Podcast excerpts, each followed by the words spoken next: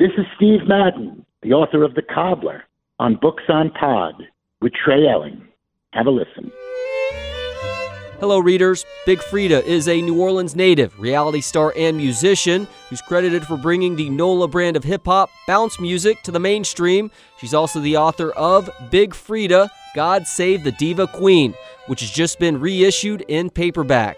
Freedia, thank you for the time. Stuff's gotten pretty crazy this year, but especially for someone whose life involves traveling the country performing music in front of large crowds. What have the last nine months been like for you?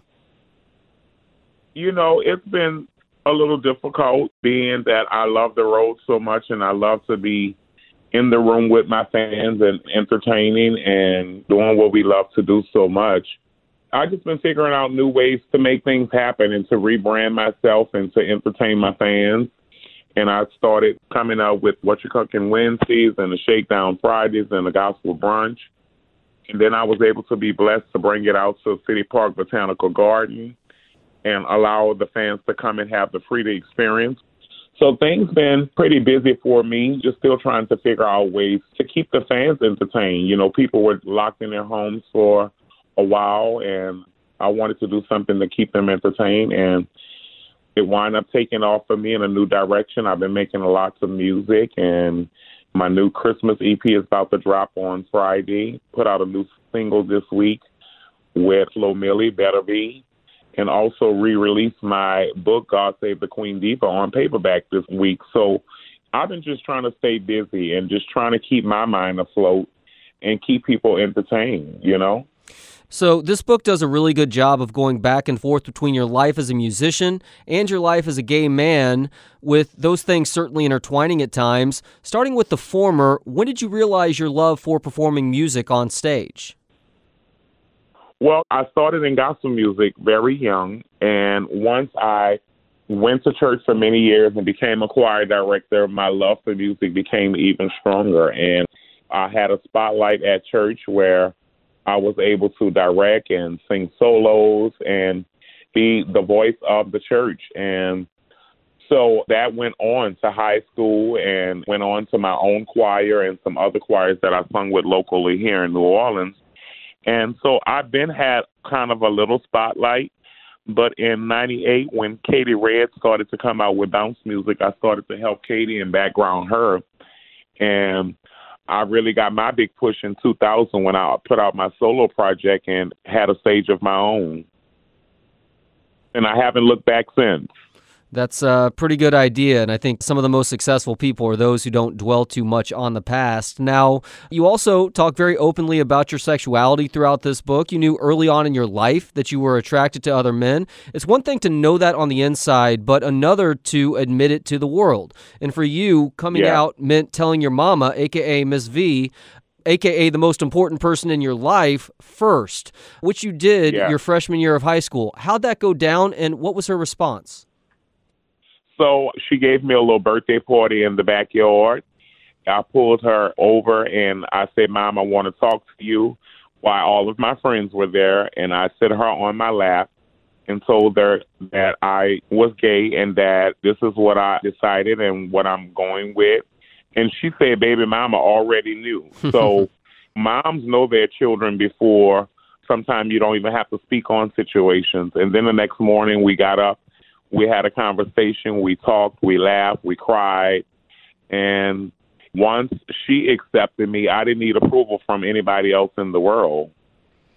You know, it's interesting. You tell your mom as a freshman, and the rest of the world finds out when you're a sophomore when I was reading the book in that moment, I felt this anxiety for you as somebody who also lives in the South, knowing that it could be difficult on an adolescent who chooses to come out, considering just some of the ignorance that exists in these parts with regards to these things. But then again, New Orleans kind of marches to the beat of its own drum. Were your classmates mostly accepting of you after you came out? You know, it was a half and half. Mostly the girls. I only had trouble with mostly the guys. So it was kind of half and half. And for the most part, the girls won because the girls will be there in support and to protect me. And they wanted to have fun. They wanted to have a gay friend. So I definitely did have some hardship and I had to fight some time and I had to stand up and be who I wanted to be and fight for my rights. But I think that's what makes my story a great story that it wasn't so easy and that it made me suffer for the world, you know, when I had to come out to the world and face the world.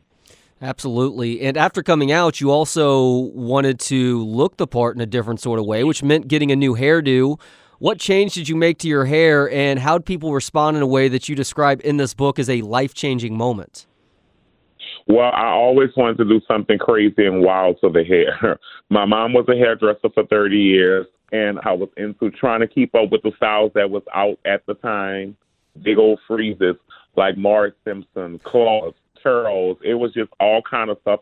My hair got me a lot of attention, though. It got me in trouble sometimes. The principal would call and say that Freddie hair is causing too much attention and the kids are not focusing on their studies. And um my mom always stood up for me no matter what. She would say they need to be worrying about their books instead of worrying about my child's hair. you know, he's able to be himself and this is what he likes. And I had some times that I had to go through, but it was all fun time. I got to do what I wanted to do. And when my mom got tired of coming to school, she was like, We're going to wash this shit and we're going to cut your hair. Freedia, considering that you're the undisputed queen of bounce, what was your first taste of bounce music? Honestly, you know, my first taste was in middle school at the dances and in high school at the dances. Remembering listening to DJ Jubilee and Partners in Crime and Miss T and Cheeky Blakk and all of the people that set the way for bounce music and the culture. And I listened to all of them growing up, and it was fun times. And when Katey stepped in in '98, and I started to help Katey and background her and record music with her, I stepped further into the game.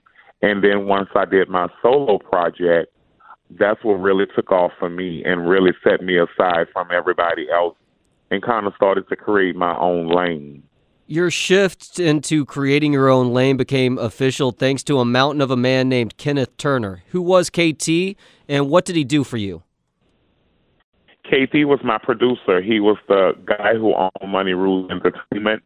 This guy named Steve Rudison, and they were responsible for teaching me the game of music, getting me on my grind with hustling, making sure that I got my money before shows, and they just taught me a lot about the game, and I miss him dearly. He was my friend. He was my producer. I just wish KT was still here with me to see how much I have flourished and how much my career has grown, and really set a tone here in New Orleans in the bounce game. So, how did you go from your birth name Freddie to Freedia, and why is there an I in Freedia, considering how it's pronounced?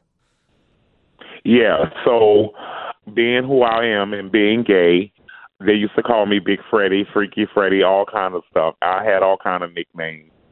One day, my friend was like, "Child, we need to give you a more girly name," and she wound up calling me Freedia. And when I started to rap, we added the big. We kept it similar to the way that my name is spelled. That's why it still has the I. Freddie has the I. Freedia has the I. So I wanted to spell it kind of like my name and just do something different. And people was like, "Why you got the I?" And I'm like, "The I is silent, but it's spelled kind of like my name is spelled." And ever since Raven started calling me Freedia, I started adding other names to it and making it go with my branding. She said Freedia, we added Big. Then I added Queen Diva, then Late Night Creeper, then Dick Eater, and it just went on and on, and it just became my stage name. And when I would do my introduction people mouths would drop and people just would go crazy when I hmm. said my name. So you tell a number of stories, life-altering moments from your own existence, and this includes getting shot after a show in 2004. What exactly happened there? Well, I was dropping a friend off and wind up seeing her go inside, and I spent around in the project in the driveway, and there was this guy just standing in the middle of the road, and he actually was just standing there, and I'm, you know, like, why is this guy standing in front of the truck? And he finally moved out the way, and then I heard gunshots. Didn't know where they were coming from. Didn't know I was being shot at until my window shattered. And if I hadn't put up my hand, I would have been shot in my head. The the bullet stopped right in my wrist, and um, I'm just grateful to be alive. Still don't know why it happened. Never saw the dude again. Don't know where he is. Don't know what happened to him. I do know that he went to jail for another situation after he shot me, but it was nothing related to me. And I just haven't heard about that or nothing was resolved with that ever since it happened. Was there a sense of urgency to treat you when you got to the hospital? There was not. I sat in the waiting room for hours with a bullet in my arm. It was night life threatening, they said, and they had a lot of gunshots in surgery on that day. And so, yeah, I had to sit in the hallway with the bullet in my arm for a few hours. It's incredibly uh, sad state of affairs with our medical system. And yeah. to add to the craziness of your life, a year and a half later, you end up going through another extreme trauma with Hurricane Katrina in August of 2005. What was happening with you on the night that the storm hit New Orleans? We were all at my house that I had just moved to. Uh, I was in my new home, um, two weeks old, had just really started to try to get my house situated, had just made groceries, filled up both refrigerators. Just like any normal storm that come, oh, you know, us New Orleans people, we say it's gonna pass by. It's not gonna be too bad, and that's what we thought. But once the storm did hit, it was life changing. You know, I slept on the bridge, slept at the convention center, had to be rescued by a boat. I went on a plane and flew to an army base in Arkansas, then to a campground, then to Shreveport, then to La Laplace, then to Houston, then finally back to New Orleans. My life was in a shambles, and I was trying to find stability and peace and restarting my life all over.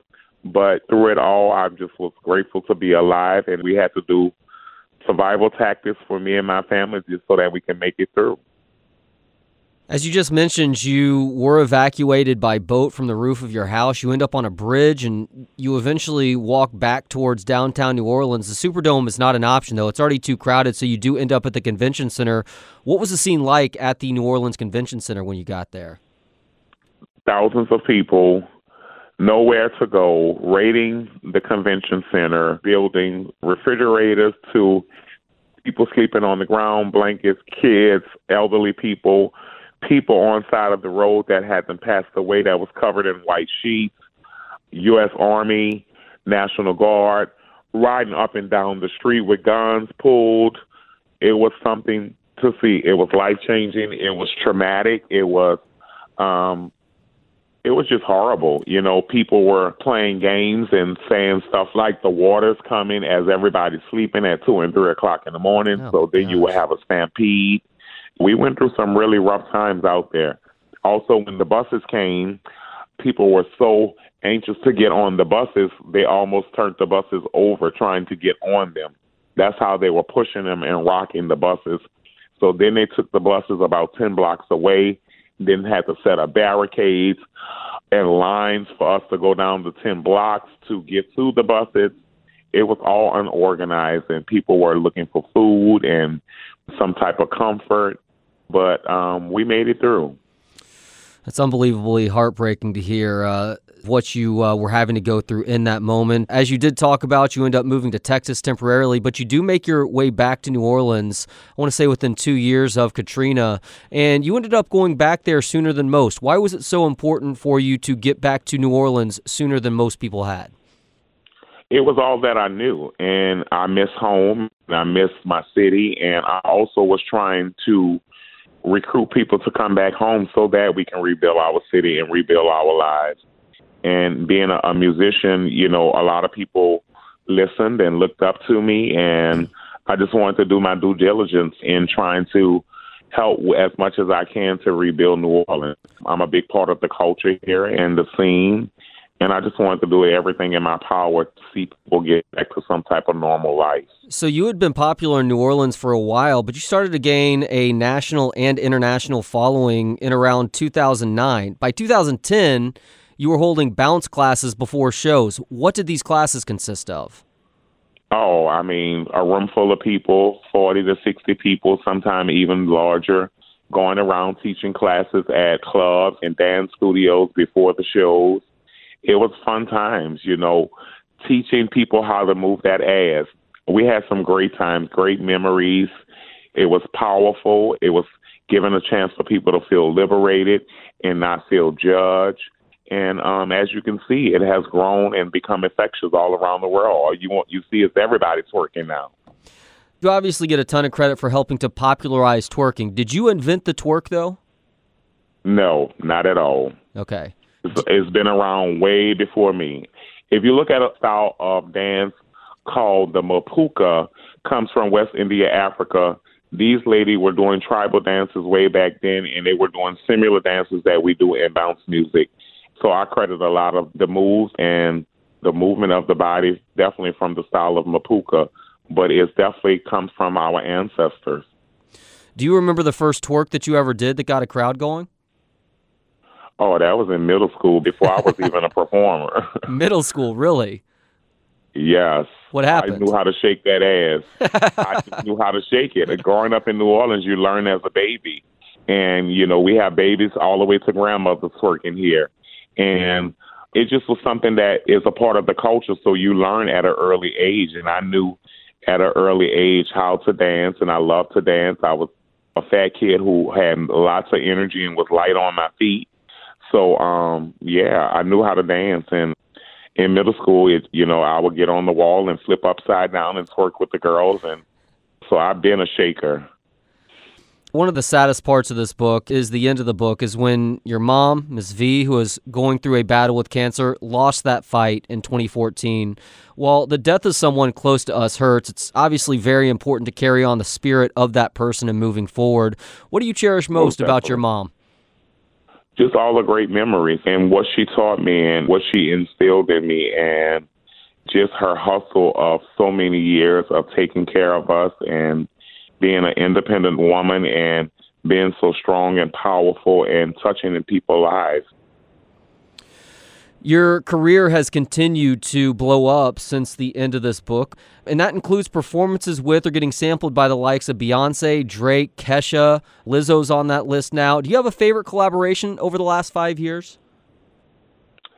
I don't. I love all my collaborations, but if I had to choose one, of course, Beyonce will be the one that I enjoyed the most because I got to perform with her in the Superdome in front of 70,000 people that were screaming and hollering. It was in my hometown, so I had the love of my city behind me. It was no performance like it. Was that an out of body experience? That sounds incredible.